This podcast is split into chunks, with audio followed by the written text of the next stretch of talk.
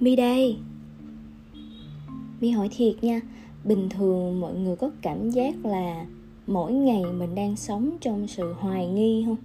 Ví dụ như sáng mình ra đường Mình gặp một đứa bé hay là một cụ già gì đó Đứng ở các ngã tư để xin tiền á Xong rồi mình có một nghi vấn là Ờ, đây có phải là lừa đảo hay không? Hay là mình đang đi trên đường Xong rồi có người đến bắt chuyện và nhờ mình chỉ đường giúp nè thì có khi mình cũng có một nghi vấn là ờ không biết đây có phải là dàn cảnh để cướp giật hay không? Mà không chỉ riêng đối với người lạ thôi đâu, đôi khi mình hoài nghi cả với chính những người quen của mình nữa kìa. Ví dụ hôm nay vô văn phòng làm việc, xong rồi tự dưng bạn đồng nghiệp vẫn tốt với mình quá, mà tốt một cách tự nguyện nữa. Cho nên lúc đó mình cũng sẽ đặt câu hỏi là ờ không biết là có vấn đề gì hay không, hay là có định nhờ vả gì mình hay không? Hay cả đối với người yêu hay là vợ chồng của mình nè. Tự nhiên hôm nay có một biểu hiện gì đó nó hơi khác so với bình thường một tí xíu thôi. Hay là có một cái câu nói gì đó nó vu vơ nhưng mà nó hơi lạ so với bình thường. Thì có phải là bản thân mình á đôi khi mình cũng hoài nghi mình suy diễn một cái gì đó xong rồi mình nghi ngờ đủ thứ không? Ok tại sao hôm nay mi lại đặt câu hỏi này? Mi lại nêu vấn đề này với mọi người? Uhm, hỏi thiệt mọi người nha. Mình sống như vậy á mình có thấy mệt không? Mệt chứ đúng không? Cảm giác lúc nào cũng phải lo lắng, cũng phải suy nghĩ, cũng phải cảnh giác, cũng phải nghi ngờ. Nó mệt người mình lắm. Mình cảm giác mình không có một cái sự thoải mái, thiếu đi cái sự tập trung. Chính vì vậy mà nó có những cái giới hạn trong cái, gò bó cái cuộc sống của mình mà mình cảm thấy mình không thoát ra được. Mà lý do khiến cho chúng ta tích tụ những cái hoài nghi như vậy trong cuộc sống hàng ngày á, thì mi thấy cũng dễ hiểu thôi đúng là cuộc sống bây giờ thì có nhiều cái mà nó khó lường quá. Nếu như mà bạn cũng đang sống ở sài gòn thì cái chuyện mà cướp giật này, chuyện uh, lừa gạt này, nó nhan nhản mỗi ngày mà nó nhiều đến độ mà người ở sài gòn quen với cái chuyện đó và thấy nếu có trực tiếp chứng kiến những cái vụ việc như vậy thì cũng cảm thấy hết sức bình thường ấy chưa kể bản thân mình là còn thường xuyên xem những cái chương trình như kiểu chuyện cảnh giác phút giây cảnh giác trên tivi á bây giờ có rất là nhiều chiêu trò tinh vi mà mỗi lần xem thật sự là mình rất lo lắng luôn á. Mà nói tới nói lui thì cái chuyện mà mình có những cái cảm giác đó nó cũng dễ hiểu thôi. Vì bản thân mình phải có sự cảnh giác để mình bảo vệ chính mình, bảo vệ cho những người thân của mình nữa. Mình biết để mình đề phòng nè, để mình không là nạn nhân của những câu chuyện, hay có những cái mà bản thân mình phải hoài nghi để mình bảo vệ chính bản thân mình khỏi những cái sự tổn thương có thể là chính bản thân chúng ta đã từng trải qua rồi, chúng ta đã từng là nạn nhân rồi và chúng ta đã có một cái vết xước nên mình phải luôn phòng vệ, mình cố tạo ra những cái lớp để đẩy cái vết thương đó lại để không ai có thể chạm vào vết thương đó, không ai có thể gợi lại cái vết thương để cho nó rỉ máu thêm nữa hay cũng có những sự cảnh giác mà nó đến từ những người thân xung quanh của mình, đến từ những tin tức, hoặc là trên báo đài gì đó mà mình ghi nhận được. Và mình mình copy đó thành một cái bài học mình đóng gói về mình cất cho chính mình. Nếu như có ai đó, giống như bây giờ mi đang hỏi mọi người, là việc hoài nghi đó có khiến mình cảm thấy mệt mỏi không? Có khiến cuộc sống của mình trở nên nặng nề không? Ừ thì cũng sẽ có một số trong rất nhiều người trả lời là có. Mệt chứ, nhưng mà nó an toàn câu trả lời này thì hoàn toàn không thể nào chối cãi được nữa rồi. Nhưng mà ngày hôm nay á mi có một vài chia sẻ với mọi người như thế này. Khi chúng ta giữ cái sự lo lắng, sự hoài nghi như vậy trong người, khi bản thân mình cảm thấy mệt mỏi, mình tự, mình đang tự sản sinh ra những cái năng lượng tiêu cực. Và cái năng lượng đó tại vì cái sự hoài, đã là hoài nghi rồi thì mình mình hiếm khi mình nói ra ngoài, đúng không? Đặc biệt là đối với những người thân cận của mình thì không thể nào mình nói được. Cho nên là mình giữ một mình mình thôi và khi mình càng giữ một mình mình á, thì cái năng lượng tiêu cực nó nó giống như là nó được tích tụ, nó ngày càng nhiều hơn á. Và nếu như mọi người có biết về cái cái cột trường năng lượng á, thì cái việc mà lo lắng suy nghĩ của mình á, nó sẽ khiến cái năng lượng của mình nó giảm đi rất là nhiều. Vô tình lúc đó bản thân mình thì tiêu cực và mình cũng hút lại rất là nhiều những thứ tiêu cực khác nữa. Cái đó là nói về chuyện năng lượng nha. Còn quay về cái dễ hiểu nhất nè, là tại sao mình phải sống mệt mỏi như vậy? Mình đang nghi nhiều quá đúng là an toàn đó nhưng mà mình mệt quá. Sống mà cảm thấy mệt mỏi sống không vui trước mắt nó đã là một cái vấn đề lớn mình cần phải giải quyết rồi. Giống như cái câu chuyện mà um, trước khi được ăn ngon mặc đẹp thì mình phải ăn no mặc ấm trước đã. Thì với mi cuộc sống nó cũng vậy á. Trước khi mình muốn sống tốt sống rực rỡ thì bây giờ mình sống vui trước đi bản thân mình phải thoải mái thì mình mới làm được những việc khác nó tốt hơn, đúng không? Mi không biết là quan điểm sống của mi có vô tư quá hay không, nhưng mà mi quan trọng vào những cái những cái năng lượng mà mình cho đi và mình nhận được nó như thế nào.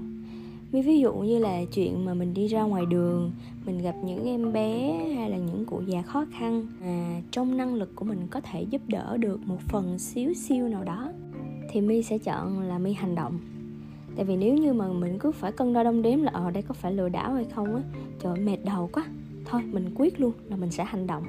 Chứ nếu như mà thật sự là người ta khó thiệt chứ không phải lừa gạt gì thì có phải là mình vô tình mình bỏ qua một cái cơ hội rất là dễ thương mà vũ trụ mang tới cho mình không? Và chưa cần biết cái câu chuyện sau đó nó như thế nào. Có phải cái lúc mà mình mình uh, hỗ trợ được họ một chút xíu gì đó họ rất là vui. Mình cũng cực kỳ vui.